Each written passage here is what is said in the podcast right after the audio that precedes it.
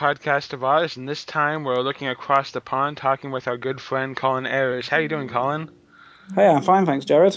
Colin is a British Oz fan who's been who's uh, traveled to the Winkie Convention the past couple years. So, how did you wind up getting into Oz? I know you've I've kind of heard the story before, but some of our listeners might not have.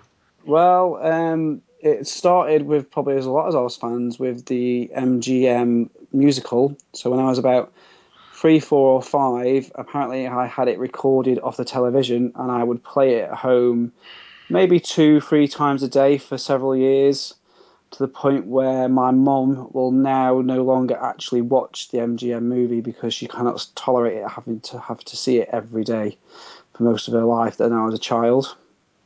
Uh, so that was kind of the starting point, really. And then in 1985, now I'm, i would have been six at that point because I'm 34 years old. Return to Oz came out in the UK, which I really wanted to see, but my mum deemed that I was a bit too young to go with my sister at that point in time because it looked a little bit darker. Um, so I had to wait for the video release to come out, which I think it took about 12 months back then. You usually get videos now within a few months, but back then it was about 12 months before it came out on VHS and I would often go to Crewe Town Centre bus station video store and I would rent Return to Oz for 50 pence every Saturday, every week, without fail, for several years. Um, and I would watch the two, but I fell in love particularly then with Return to Oz and its unusual stylings compared to the original. I kind of liked the way the Tin Man looked and the Scarecrow, even though they looked so unusually different to the original MGM movie. And and again, I wasn't that freaked out by the fact that Dorothy was like, you know, half the size of the original one from the original movie. Um, and then in 19, around about late 80s, we got the Cinar Wonderful Wizard of Oz series over here on ITV in the UK in, in the afternoon at about sort of half four, five o'clock after school. So as soon as I heard it was coming, I had to watch it and see what it was all about. And that kind of started to give me the fuller version of the Wonderful Wizard of Oz story um, and at the very end of each episode, you would get a snapshot of the four books by L. Frank Baum that the series was based on. So that was The Wonderful Wizard of Oz, The Marvelous Land of Oz, Ozma of Oz, and The Emerald City of Oz. And I, I, would often see it and never write it down. So eventually, I managed to get hold of the cut down movie version of the Wonderful Wizard of Oz series and get an image of it and, and write down all of the books. And I kind of left that for a little bit um, until I was about maybe early 90s when I was about 11, 12, 13. And then eventually I went down to the public library to try and find these four Oz books because I couldn't find them in the shops. So that's how I first got into it from the series. And then that led me to go to the library and look and to find, locate the Oz, the four Oz books that I believe there was only four at that point in time, and I read, I read um, the Wonderful Wizard of Oz, I think first, and I think it was a, an edition that had Denslow illustrations, so that was kind of neat. Um, and I kind of liked the unusual way that the story was much more expanded than the MGM Wizard of Oz, and lots of the little adventures like the the Kalidahs and you know the dainty China country and the longer trip home. It was a bit more of a complicated story than we have in the MGM musical.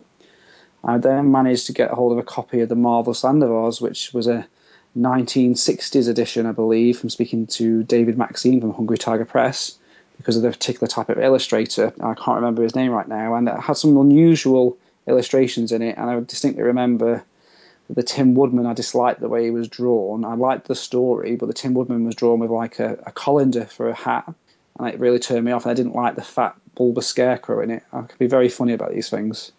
Mm. Um, then after that, I couldn't get any more at my local library, so I spoke to a librarian uh, who and asked him if he could help me find his books. And he told me to go and look on the microfiche, um, which nowadays you don't really get microfiches in library. It's all done on computer. And he said, kind of said, well, you'll have to go and get me the ISBN number for the four books that you're looking for, and I'll have a look on and see if any of the local libraries have got them. So I went for the A to Z, and I found Baum, and he kind of showed me on this great big huge TV-like thing how to locate the books. And then eventually I got this list of L. Frank Baum books, and there was the 14 Oz books in front of me, and I was like, oh my god, I've got to have these books. Um, I then had to. I wrote down every single ISBN um, for each of the books, and then sat down with this guy, going through all of them on his system to see where the Oz books were, and he could locate all of them apart from. Let me get this right: Scarecrow of Oz, Rinka in Oz, and Magic of Oz. It was impossible to get any of them. They were all out of print and were not popular enough to buy back in again. Um, and then I, wrote something about this in the Winkie program about when I was truant at school, but I, I, I, changed the story a little bit to reflect Patchwork Girl of Oz, which I read slightly later. But I actually managed to get a copy of Tik-Tok of Oz next, which was a bit of a shock to the system when you've read um, Wonderful Wizard of Oz and Marvelous Land of Oz because Dorothy lives in Oz and it doesn't really base itself around Dorothy, although Marvelous Land doesn't. And it, it was a little bit strange, but like, Tik-Tok was there, and it was a what a, a puffing paperback book from the '80s when Return to Oz released. There's an image of Dorothy on the front with the with the Tik-Tok standing next to her. So that was really confusing because like, why have you got a picture of Dorothy and Tik-Tok on the front? And it's quite clearly a story about Tik-Tok and the Gnome King that was in Return to Oz, who's alive, and Dorothy's at the end of it, and she now lives in Oz, and Toto talks. So it was kind of a bit of a jump too far forward for me, but it still had me interested. And then I gradually started getting all the books. So there, I then got Patchwork next, and that came with the Neill drawings for the first time round. And as soon as I saw John R. Neill's illustrations, I just fell in love with them straight away. And I got a couple more of his. And then as I started getting a feel for the books, it was I had to have all of these books. I particularly had to have and read the free books that they couldn't get hold of, which drove me nuts at the time. Um, and then as I my passion started for wanting to collect them, um, I, it would have to then be the correct illustrations for books. But I didn't really know what they were until Allen Eyles's World of Oz came out. Oh, sorry, it had already been out, but it, it, it was a, became available in my local library, which is in a hardback edition. And the librarian, who must have been very frustrated by of me turning up nearly every week asking for these same books again and again and again, um, showed me this book in the TV section and then straight away, I had Allen Eyles World of Oz, which gave me an insight to the illustrators and the writers. And then at, this, this, at the back of the book is a list of the famous 40 Oz books, which again, I couldn't purchase anywhere.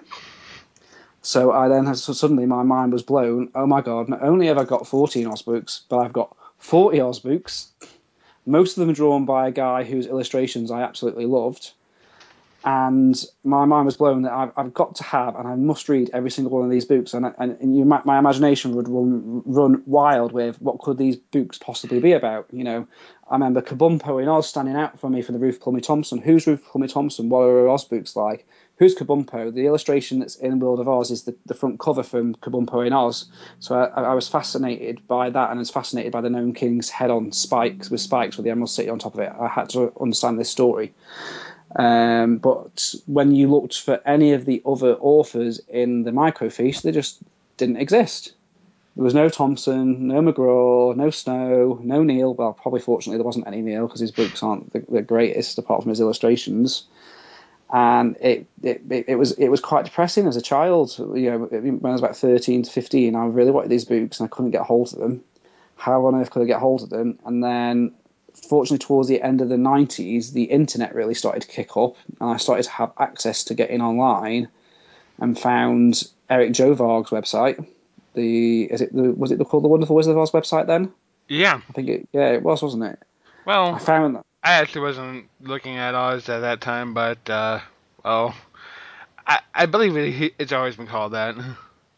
Yeah, the, I found that, which then kind of listed that books were available on Amazon and then I went into a local bookstore in Crewe and asked them if they could order via Amazon from America, and they could. So now all of a sudden I had access to getting hold of the Oz books for the first time. I did eventually, I think I maybe got a paperback of The Wonderful Wizard of Land, and that was about it. But they had really rubbishy illustrations in them. And again, my obsession had already started now that they must be the correct illustrator as well as the correct Oz books.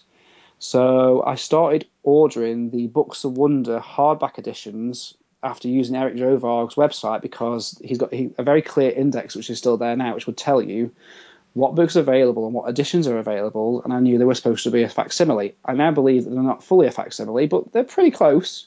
Yeah. and the the color plates and illustrations are very well represented.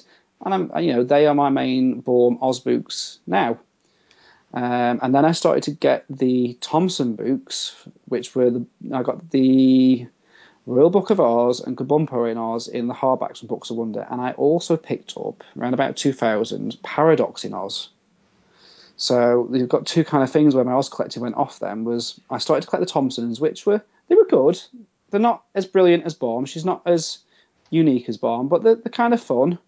Um, uh, and, and I don't particularly like the way she dispatched with her villains, but I was happy that Oz has continued, and it was also another good way of getting Neill's drawings to continue after Baum died. Um, but I'd fallen in love with the the backstory of Paradox in Oz from reading it on Eric Gjovaag's website, which which kind of informed you what the story was, and then there was a great illustration of Ozma on the front on this parrot paradox and I kind of thought, wow, that looks, you know, I'm a bit unsure about some of the new books because, you know, there's a lot of fan books out there that some are great and some maybe aren't so great.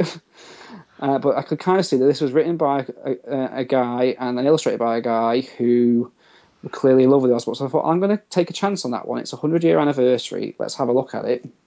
And I get this wonderful hardback um, new book by Hungry Tiger Press, which is Eric Shanower and David Maxine, and I just fell completely in love with this story. Um, and I become a big fan then of Eric Shanower's work and of Edward Einhorn's work and of uh, Hungry Tiger Press. So that was even before I read some of the later Oz books at that point. So kind of that fitted in just after the first two Thompsons. And I suppose from that point on, things kind of snowballed then because that got into the early 2000s, and then I, I, actually had a computer of my own, so I could eventually get to the point in the mid 2000s where I had the full famous 40 Oz books. Some would be paperback Del Reys, some would be um, Books of Wonder paperback editions, some would be some of the international Wizard of Oz Club books, but I, I eventually got my collection up to the point where I now have the famous 40. I'm still missing a couple of outside the famous 40, so I still don't currently have Runaway in Oz, which I still think links in because obviously it was Neill's last Oz book, and that was edited and illustrated by Eric Shanower, so I, I need to get a copy of that. And I need to um, get a copy of. Oh, remind me what it is, Jared. What's the small little book? Is it Laughing Dragon of Oz? Yeah, I don't have that one either, actually. It's kind of pricey for what it is, isn't it? It's it's about ninety nine dollars. Yeah. Yeah. I want to get it, but I also know that it's not necessarily the greatest of reads. That's but then, what I heard. Neither is Neill's. So it's one of those. I will get it, but it's not priority. It, whenever I see one that's a reasonable price, I will just probably snatch it up at some point.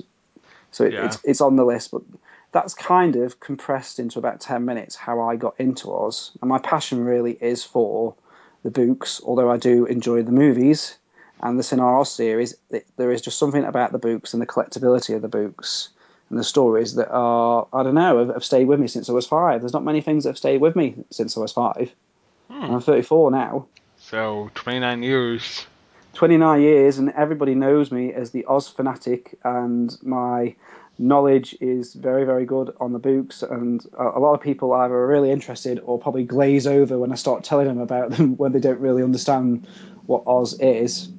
And in England, it's very hard to get hold of the book, so nobody really knows. Like in America, at least people have, they've got some awareness there was more than just the Wizard of Oz, because it, it was the Harry Potter of its day when Baum released the books in the early 1900s, but it just never made it big in England for whatever reason. Um, whether that's a snobbery with American literature and media at the time, which I believe is probably the case. Um, it, it's just never made it over here as a big medium. The, mm. Just the movies have been good, and Oz the Great and Powerful has done very well. Um, and Return to Oz did have quite a big cult following over here, and it did better, I think, than it did in a lot of other locations. For whatever reason, you've always been able to get a copy on DVD since it was released, and there was always the odd VHS copy floating around. Yeah.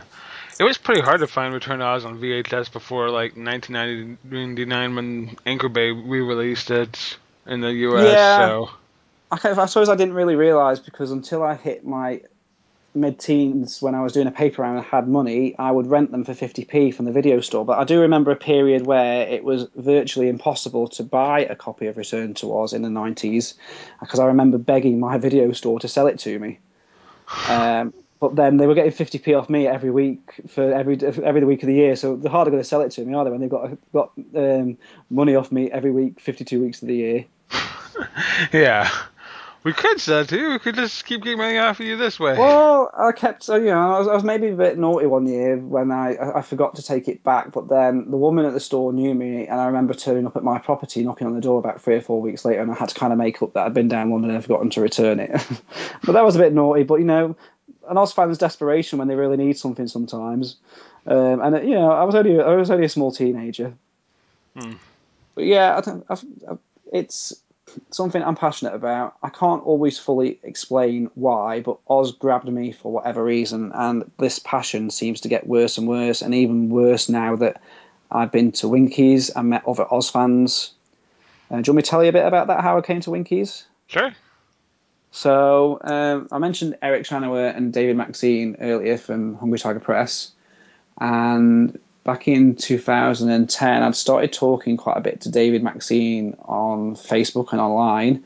And he'd mentioned that him and Eric were coming over to Bristol in England, so I made arrangements to meet with them. And now I've talked to people about Oz before, but no one ever really got it, or they might have enjoyed The Wizard of Oz, or they might have maybe read The Wonderful Wizard once and found it a little bit strange with the green glasses and all that kind of stuff. And then um, I met with Eric and David in the hotel they were staying at, and just just spent 24 hours with them, and we just talked about everything Oz. So we talked from comparisons between L. Frank Baum and Ruth Plumly Thompson's favorite characters, favorite illustrators, Eric signs my books. It was like meeting friends that you'd known for years.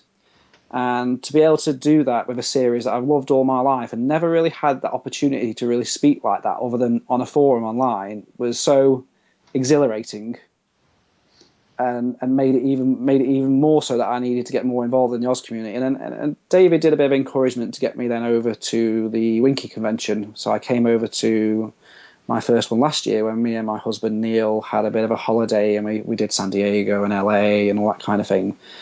And I really enjoyed my holiday. America's an amazing place, but Winkie's particularly left an impression on me and then forging a bit of a friendship with Eric and David and other people in the Oz community, it's made it even more heartfelt, if that makes sense.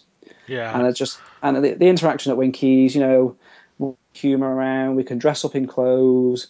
We can we can debate the books, and it, there's just a lot of love in that place. And I, I just I just love it. And I came again so so much so that I came again this year, and then I did a presentation for half an hour on the very subject we just spoken about, which was collecting Oz in the, in Britain, and also um, the merry-go-round in Oz and the Britishisms is it. And I, loved taking part, and it was a thrill to be up there and talk to people. And it's a thrill to meet everybody and meet people that I've heard about online or read about online for years, but have never been able to see. As a result of that, I joined the International Wizard of Oz Club finally, which you would think is a long time, but it's very difficult to feel part of a club when you're so far away. When you meet everybody, that changes that. Yeah, it's like, oh, these are these people. Okay. Yeah, and it's kind of nice to hear everyone's accents because you see these pictures online, but you have no idea what they. Okay, maybe I knew what Eric sounded like because there's a couple of video interviews with him online, but when you speak to people properly one on one and then you build that rapport, you, you can't do the same thing online. You can maybe do that online afterwards and maybe you know Skype or webcam or whatever, but Uh, until you've broken down the barriers and met someone face to face, it changes those relationships quite a bit. So um, uh, the plan is at the moment to come back to the 2014 Winkies at San Diego. Um, I'm already making plans with that with Neil to come across for three weeks next year and do Winkies in San Diego. I'm very excited about that. And hopefully, we'll see quite a few more people there this year with, with moving to San Diego. So, who is your favorite Oz character? Oh, my favorite Oz character. Hmm. Can I do it by author? Is that easier? Okay. How Okay, do we want to answer uh, this?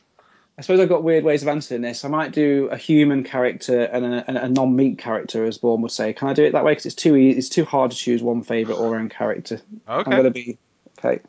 So, from the meat characters and from Baum, it would definitely have to be Dorothy. Dorothy is the all-round American girl. She's much feistier in the books than she is in the movies, um, particularly the MGM movie. And you know, she, she's a great character as a kid to look up to. This feisty girl who will stand on her own two feet and and do whatever she needs to do, and will stand up to the Gnome King and all that kind of stuff. She's a great character. Because you're not like Dorothy? And you know, as a young gay man, and Dorothy and Judy Garland, I think there's a whole lot of other early memory love that goes into that character. So I like kind of all, a lot of representations of her. Um, I'd say for my my non-meat character, um, I suppose I've always been drawn to the Scarecrow uh, and all, all versions of him. There's just something that there's a certain charm to the Scarecrow, and the reason why he's in a lot of the books. And, and there's lots of other popular characters like Tik-Tok, the Tin Woodman, and the Patchwork Girl are all in my top five. But there's just something about the Scarecrow. There's something very American about the Scarecrow as well. I think that's what I kind of like about it. And it's Baum's, Baum's descriptions of the Scarecrow that he gets so right. Um, when he thinks those characters through, he thinks, well, if they're made of straw, they should act like this. They can't eat. They can't do the other. And I, kind of like all those little things that go with it. Um, Thompson. Um, Thompson favorite meat character would probably have to be. You're probably going to think this is really obscure, um, but I actually quite like Handy Mandy. Um, she's quite an unusual character. I know it's not necessarily one's favourite books, but I thought it was perhaps one of her more unusual ones from that perspective. Very weird the fact that she's got seven different arms that do seven different things, but hey, you know, it's Oz. Um, and then for my non-meat character, it's, it's definitely Kabumpo. So for, for my, well, can't say non-meat, but it'd have to be in the more unusual characters would be Kabumpo. She, I don't think she wrote very good non-meat characters. Like Peg Amy was a great character but then she, uh, you know, she changed her into a real person and kind of ruined that dynamic of the character. Yeah. Um, so I, I, can't really choose a non-meat, I suppose, for Thompson that easily. Um, who we got next? Can I skip over Neill because I can't really say I've got any favourite in Neill's books. You didn't even like Jenny Jump? I like Jenny Jump. I don't mind her, but it's just so hard to read. Okay. it's so hard to read and get a passion for any of his characters. Um, maybe that might change when I read um, Runaway in Oz because Eric has edited it. So hopefully, uh, from what I understand, it's much more readable. So maybe that might change. You might want to ask me that question again later. Okay. Uh, Jack Snow. Um, he's. I know a lot of people didn't like Tom and Twink, but I kind of like them. So they'd be my sort of people. And then I, I kind of like Pineville. Uh, sorry, not not Tom and Twink. Actually, I've changed my mind. I liked um, Ozana. Ozana was a nice Baum-like character, very much in the vein of Polychrome and all those kind of things. Okay. Um, and then the non the the non meat stuff, I kind of like Pineville. Pineville felt very very Baum. I can't really drill it down to one character, but I, I kind of enjoyed that. But he didn't introduce necessarily a great deal of new characters. He introduced a lot of new bad guys, didn't he, into Magical Mimics? Oh, yeah. Um, then who we got next? It would be um, Rachel Cosgrove. Rachel Cosgrove. Um, okay, I really liked Singra, the Wicked Witch. I think there's two reasons for that. One, I like the way the, the deviousness of the character, and we hadn't had a strong witch like that for a while. And I particularly like the way that Eric Shanower draws Singra, the detail into Singra as well. That kind of holds part of my memory. I also, again, it's not really a non-meat character, but maybe an, an unusual character is Percy. I know a lot of people don't like Percy from speaking to them, but I really like Percy, and I particularly liked him even more so in the Wicked Witch of Oz. Yeah. I think he was he's quite a likable character. I like the Hey Kiddo stuff. I know perhaps some people are a little bit freaked out by the fact he was a lab rat, but you know, it, there's been more unusual characters in Oz. Yeah. Um, Eloise McGraw and um, Lauren Lynn McGraw. Let me think now. So, yeah, Robin is a nice little boy who's probably a bit, you know, a little bit quiet, like a lot of us that when we read the Oz books, a good all-rounded Dorothy-like boy that I kind of enjoy. And then I think for me, Merry, it's got. To, I know it's being fairly obvious, but there's just some. There's a joy in reading Merry. She fits in with the Neill, sorry, with the Baum characters. She's been fought out. She's not just a merry-go-round horse who just wanders off. You know, she can't do anything but run in circles or, or, or run properly unless she's got music played. There's a sense of realism to the character, and you can't help but feel a bit of emotion for her when she whimpers a little bit when she's a little bit upset. So that's an adorable character. Um, so they're my two, and who who have we got left now? That's that's that's kind of it, isn't it? Of the of the Yeah. main series. Yeah. So there you go. So you got a bit more than you asked for there. You know what I'm like, Jared. yeah. And uh, there was a question someone thought I should add, and that is if you wound up in Oz, what would you ask the wizard for? If I ended up in Oz, what would I ask the wizard for? Oh. I suppose if I ended up in Oz, I would I would have asked to stay there. That would be the, just the simple thing. Would be asked to move my family over there, and you know, don't necessarily need to live in the palace, but you know, somewhere in Oz would be nice. Um, you've got eternal life and eternal youth if you, depending on which which Oz writer you go off. If you go off Bournemouth's utopian society, it's not necessarily a, a bad thing, is it? In, from that perspective. So yeah, I think that would be that simple. I don't need much of it, much of any, many other things in life. I'm kind of happy with my lot. Um, so it would the only thing would be to move somewhere like Oz with all its magic. Yeah, there you go. What would you do if the wizard asked you? Have you answered this question before? I have not. There you go, then, Jared. Come on. Uh, I don't know. Well, So you put me on the spot. that, that is a point. That is a point. Okay. Uh, Have a think about it and come back to us in a minute, then, or on one of your other podcasts. I probably want to move to Oz as well because, frankly, you know, sometimes just living in any place that sounds like the great outside world, it sometimes just feels like, oh, this life is for the birds. So, Yeah, you know, yeah. I, I there's, think there's plenty of good things about it, but sometimes you're just like, oh, yeah, I get that, and you know, there's other places you could move to that aren't ours, Like you know, probably the next thing if, if I couldn't get ours, would be you know send me over to America. Then it'd be easier to get the wizard to sort out immigration for me than trying to do that. Glinda's idea of immigration is probably even stricter than America, given that she made the country invisible and tried to stop anyone from getting through. well, that didn't work, remember? yeah, true. Uh, how many people wound up in a? Oh god, it was like, wow, that was the most ineffective thing ever. Yeah, it, lasted, didn't it? All for perhaps what you know, it was kind of glazed over in patchwork, and then all of a sudden people were being flung to Oz or eh, one way or another. Yeah, it was that was largely because of Baum, wasn't it? Wanted to finish the series and came up with this creation, and then oops, I need to write some more books, so we'll forget that, shall we? so, yeah, the most ineffective move ever was making Oz invisible. I guess all it's done is just keep it uh, invisible from uh, uh, from satellites and radar.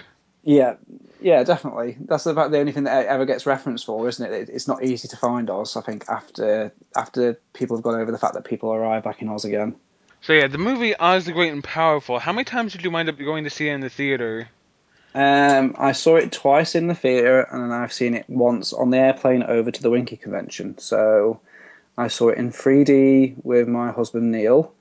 Um, I wasn't expecting to enjoy it because I thought it was going to be a cash in on Wicked and cash in on the MGM Wizard of Oz, and to an extent it is. I enjoyed it more than I thought I was going to. It, Yeah. I maybe I maybe gave. Um, it's a two two and a half star movie. It's got issues, but it wasn't a truly awful movie. Um, and then I saw it a second time with my niece Casey. Um, we saw that in 2D because she doesn't like 3D. Um, she quite enjoyed it, and I think just my, my niece going anyway to just shows that there's a little bit of interest in Oz again. And then I watched it for a third time on the plane on the way over to Winkies because it, it seemed appropriate. I'm going to an Oz convention, so let's watch Oz the Great and Powerful on the plane. I think by the third time, I- I'm kind of breaking it down, isn't it, more now for the third on the third occasion. Comes out of the back spine of the boot for the wizard. He's not particularly a likable character.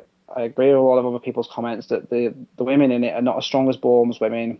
However, I do kind of like the ending in the way that he becomes the wizard. It, it kind of makes sense that how can he fool an entire country that he is this big and great, powerful Wizard of Oz. And we'll, you know, we'll, make, we'll, we'll see what comes of it. There's been talk, hasn't there, about a couple of follow-up sequels. Yeah. May- Maybe they might get in some writers who are a bit more intelligent and will give it a bit more of a wow factor. You know, fingers crossed, but won't hold his breath. It'd be nice to see because what we were left, weren't we, with the wicked? Well, the, the wicked witches leaving the Emerald City, but they weren't wicked witches of the East and the West yet. There was no magical slippers or anything, so you can see there's room there for another film at least. Yeah. They could always introduce Mombi or the Good Witch of the North or something.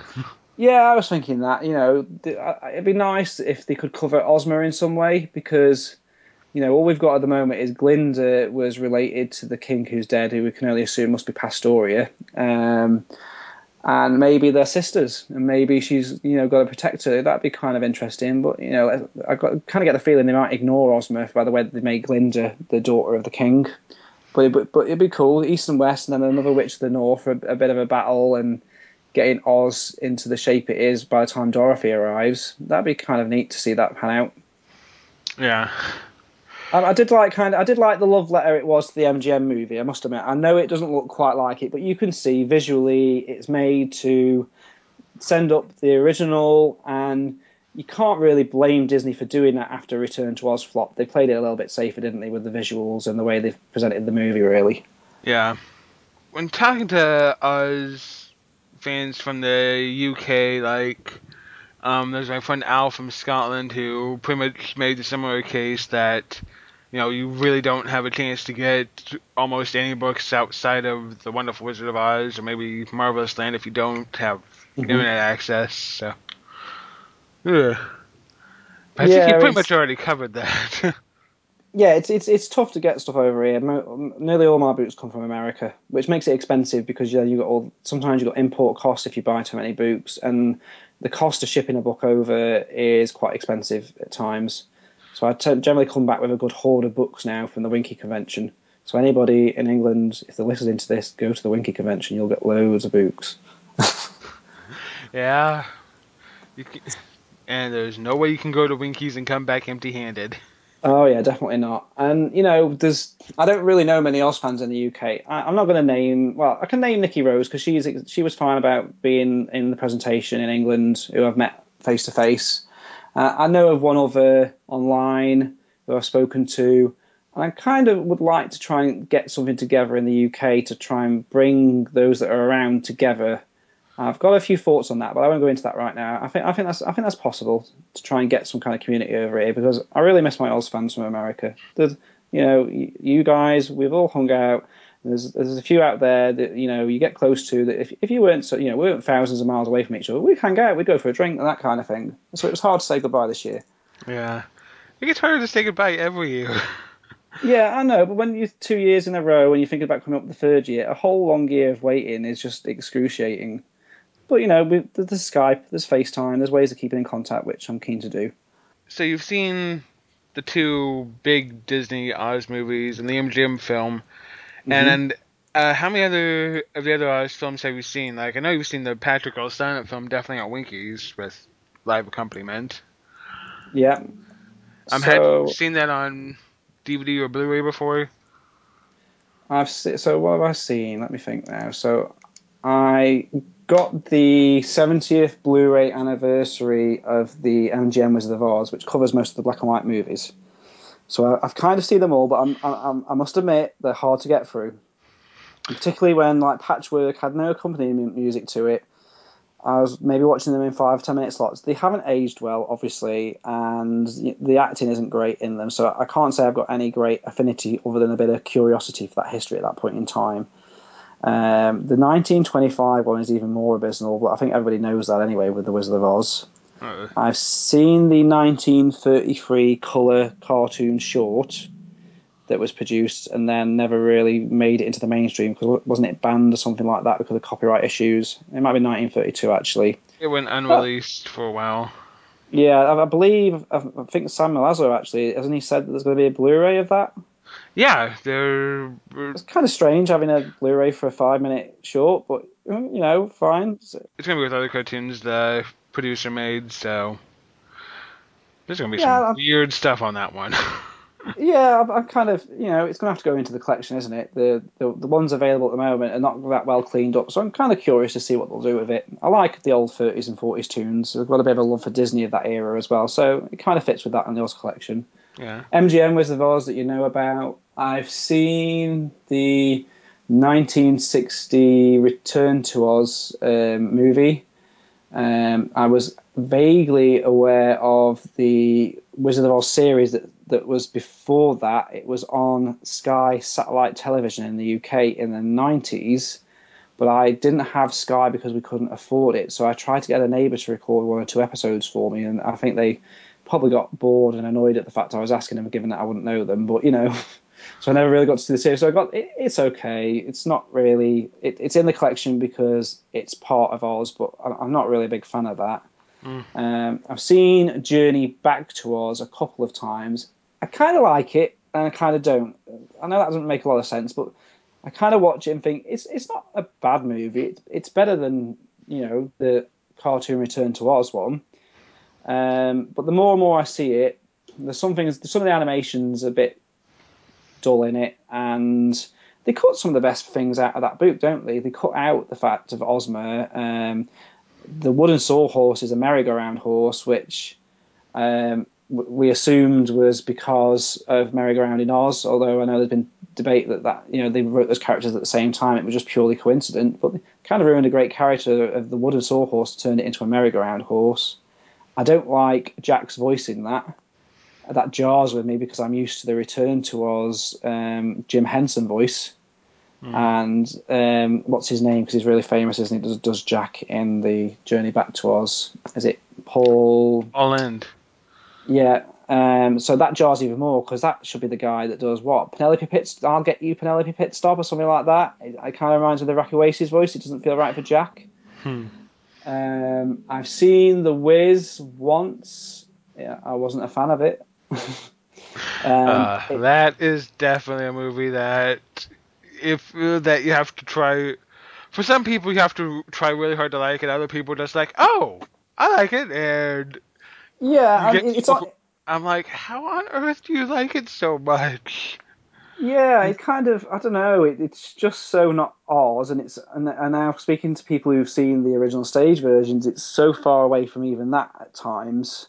Uh. I, I, I need to rewatch it because I saw it in the '90s and was completely turned off by it, and it's and it's now on Netflix in the UK in HD. So I, I'm going to make myself sit down and rewatch it and and maybe post on my blog what I think about it. Yeah, that may not be great feedback, but I'll still post what I think about it, re-reviewing. Oh yeah, definitely watch it in HD if you can because I, I, I recently got the Blu-ray and noticed okay, it looks better. I mean, it's still a it's it's still not a good movie, but it looks better.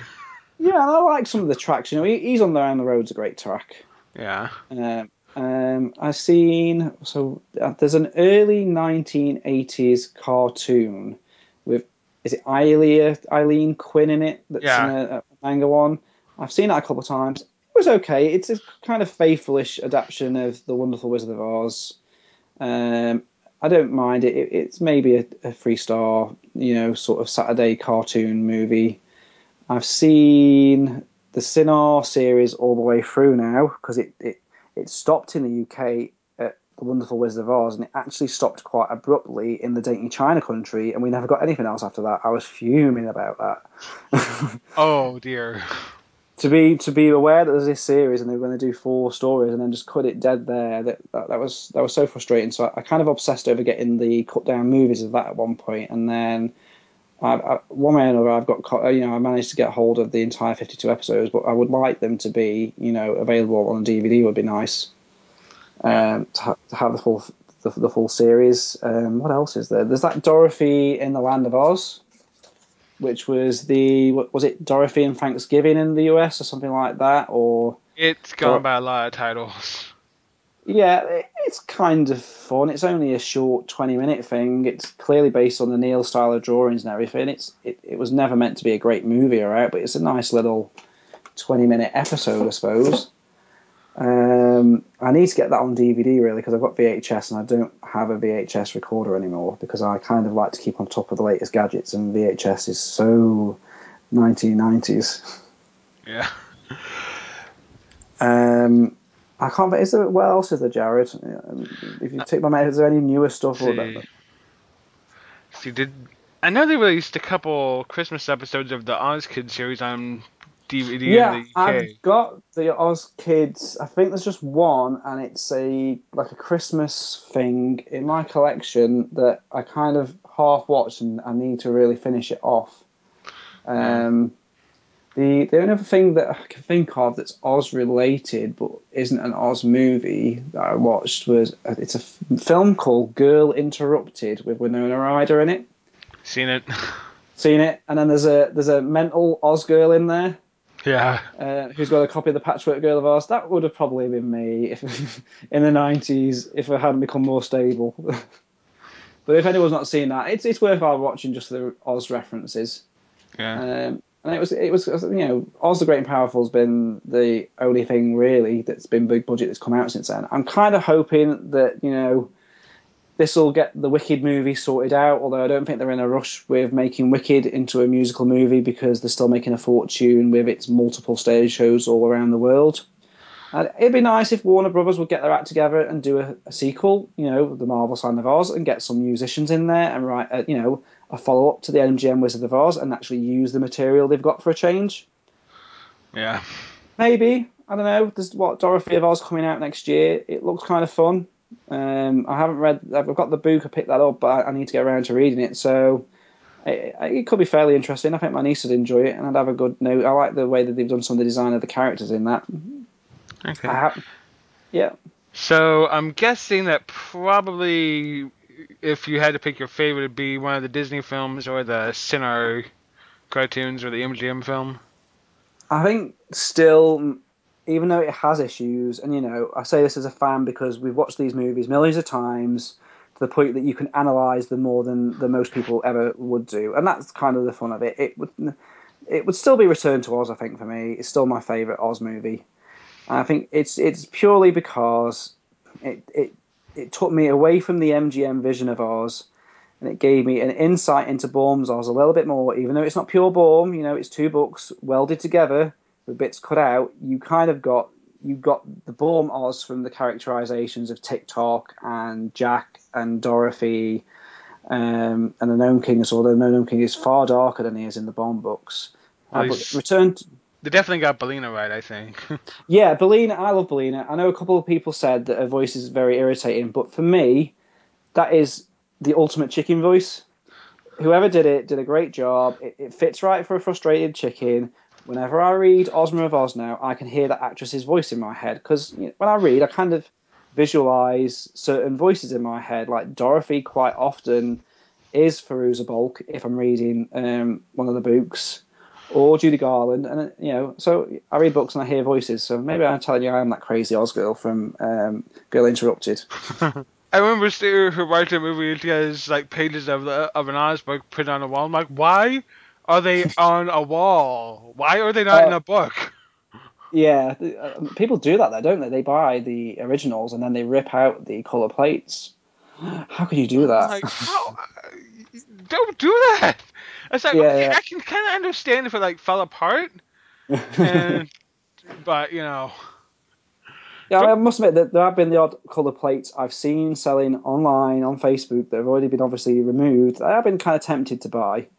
There is one of my favourite um, Neill um, colour plates is in Emerald City of Oz towards the back. I mentioned this to a couple of Oz fans. There is an illustration of Glinda cradling Dorothy and Ozma, and then the Gnome King is wrapped on a kind of weird donut thing in the background. Do you know what I'm referring to? Yep. And I just think it is the most beautiful piece of Oz work that he's ever done. And I would love to get a colour plate or a big blown up edition of that because it is a great piece of art as well as being Oz. They had that at um the first Winkies I attended, and they always said they were going they were going to be offering them off, and I'm like, oh cool, I kind of want to get that one. And they did. They're like, it's twenty five dollars, and I'm like, I my budget was like only fifty or so. And I was like, ah, I already spent everything. Yeah, I, I kind of feel that. The first year I went there, I I kind of held back from spending stuff before I went to the Oz convention because I wanted to reserve my money to get you know whatever came up. And I'd seen a copy of Merry Go Round in a bookstore in Monterey that was a hundred and fifty dollars. It was a first edition, and I, I kicked myself afterwards for not getting it because you don't get many of the Merry Go Round in Oz's in first editions around. And then I went to the convention and I got a few bits and pieces, um, and, and I didn't get it. And then it was there again this year in the same bookstore, but it looked a bit tatty as I remember it. But fortunately, I managed to pick up a great copy for $99 from Cindy at the Wonderful Books of Oz at the Winkie Convention. It was Yeah. much cleaner. So you know, I was destined to have merry-go-round, just not that version. So was it a Books to Wonder version or the? no, it's it's it's the first edition. okay. Fir- First Well, you got edition, one. Clean copy, no dust cover, but you know, I'm happy just to have the first edition. Well, there you go. Yeah, so pleased with that.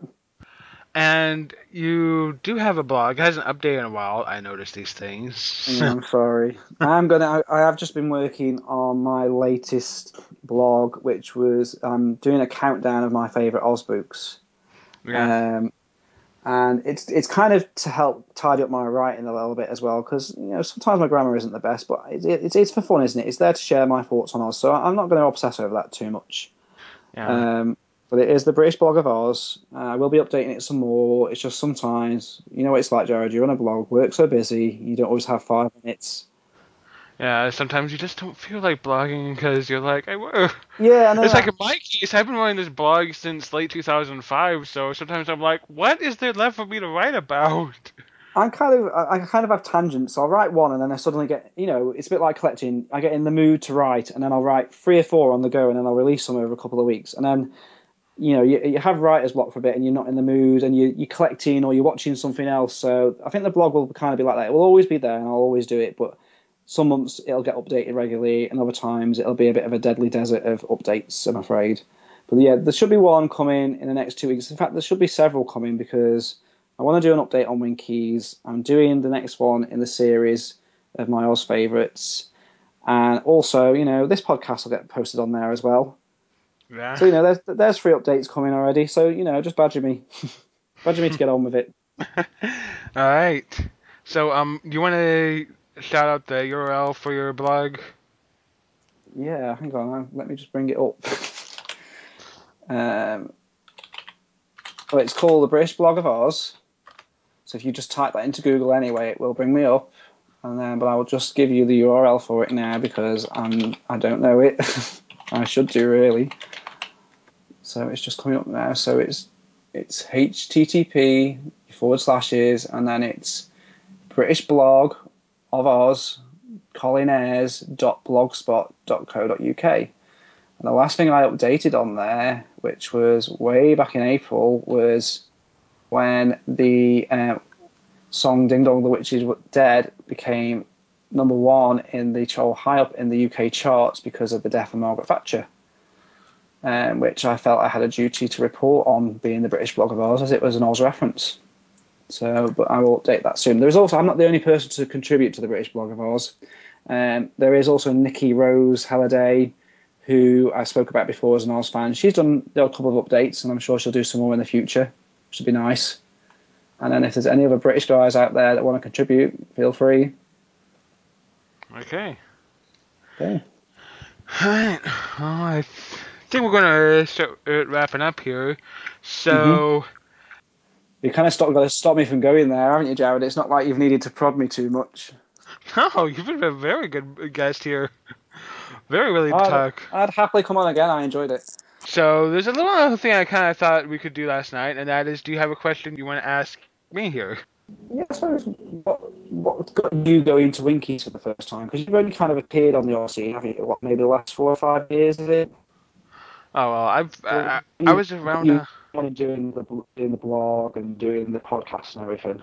well, I was around on the Oz Club message boards since about I think 2002.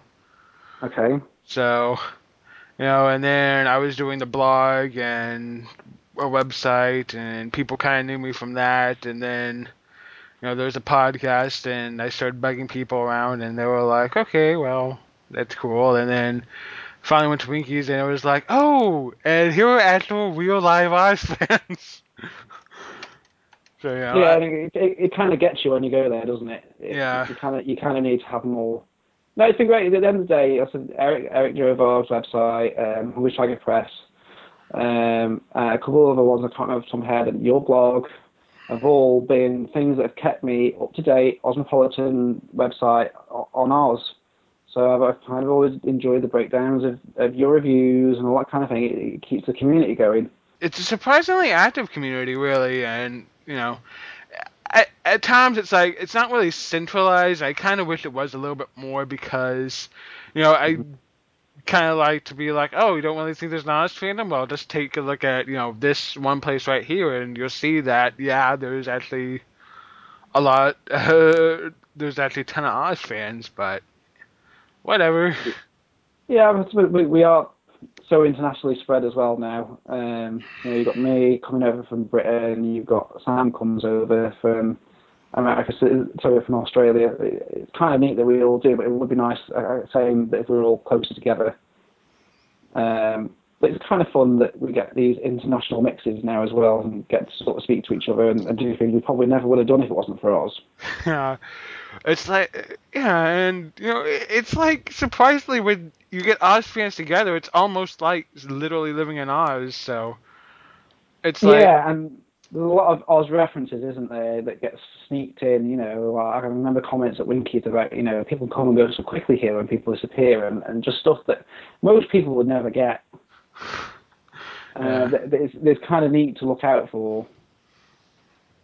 And yeah, it's probably the most um, gregarious community that I've been involved in, and certainly the most active and quite affluent community at times. And there's a lot of you know a lot of scholars, and you've got such a good mix of fans. It's not just a movie fan; it's not just there's such a, a good mix, and even the book fans have all got their own sort of spin on what about the books they enjoy. And I kind of like that variety. And you know, the cool thing about it is that even though you got all these different types of fans, you put them together and they just get to get, get along. They're not like, oh well, you're a movie fan, or oh, yeah, they're just book fans, or Yeah, everyone gets along. Everyone's got an opinion. Everyone gets, you know, and we have those moments where you have a good laugh and there's parties and it's all a bit silly and it, it's just good, good fun. even if you have um, Freddie suddenly identifying as gay lad. that will never die. Definitely. Okay, well, I think we're ready to head out here. So there's Colin's blog there that people can keep an eye on, and and if you're an Oz fan, then he's around on Facebook. So Yeah, just just add me on Facebook. That's fine. Uh, chat. That's fine. I'm, I'm always happy to do that. all right, Yeah, that, that's said. That's cool. Enjoy that. okay. Well, until next time, this has been Jared with Colin Ayres here. I'll see you in the next one. Bye.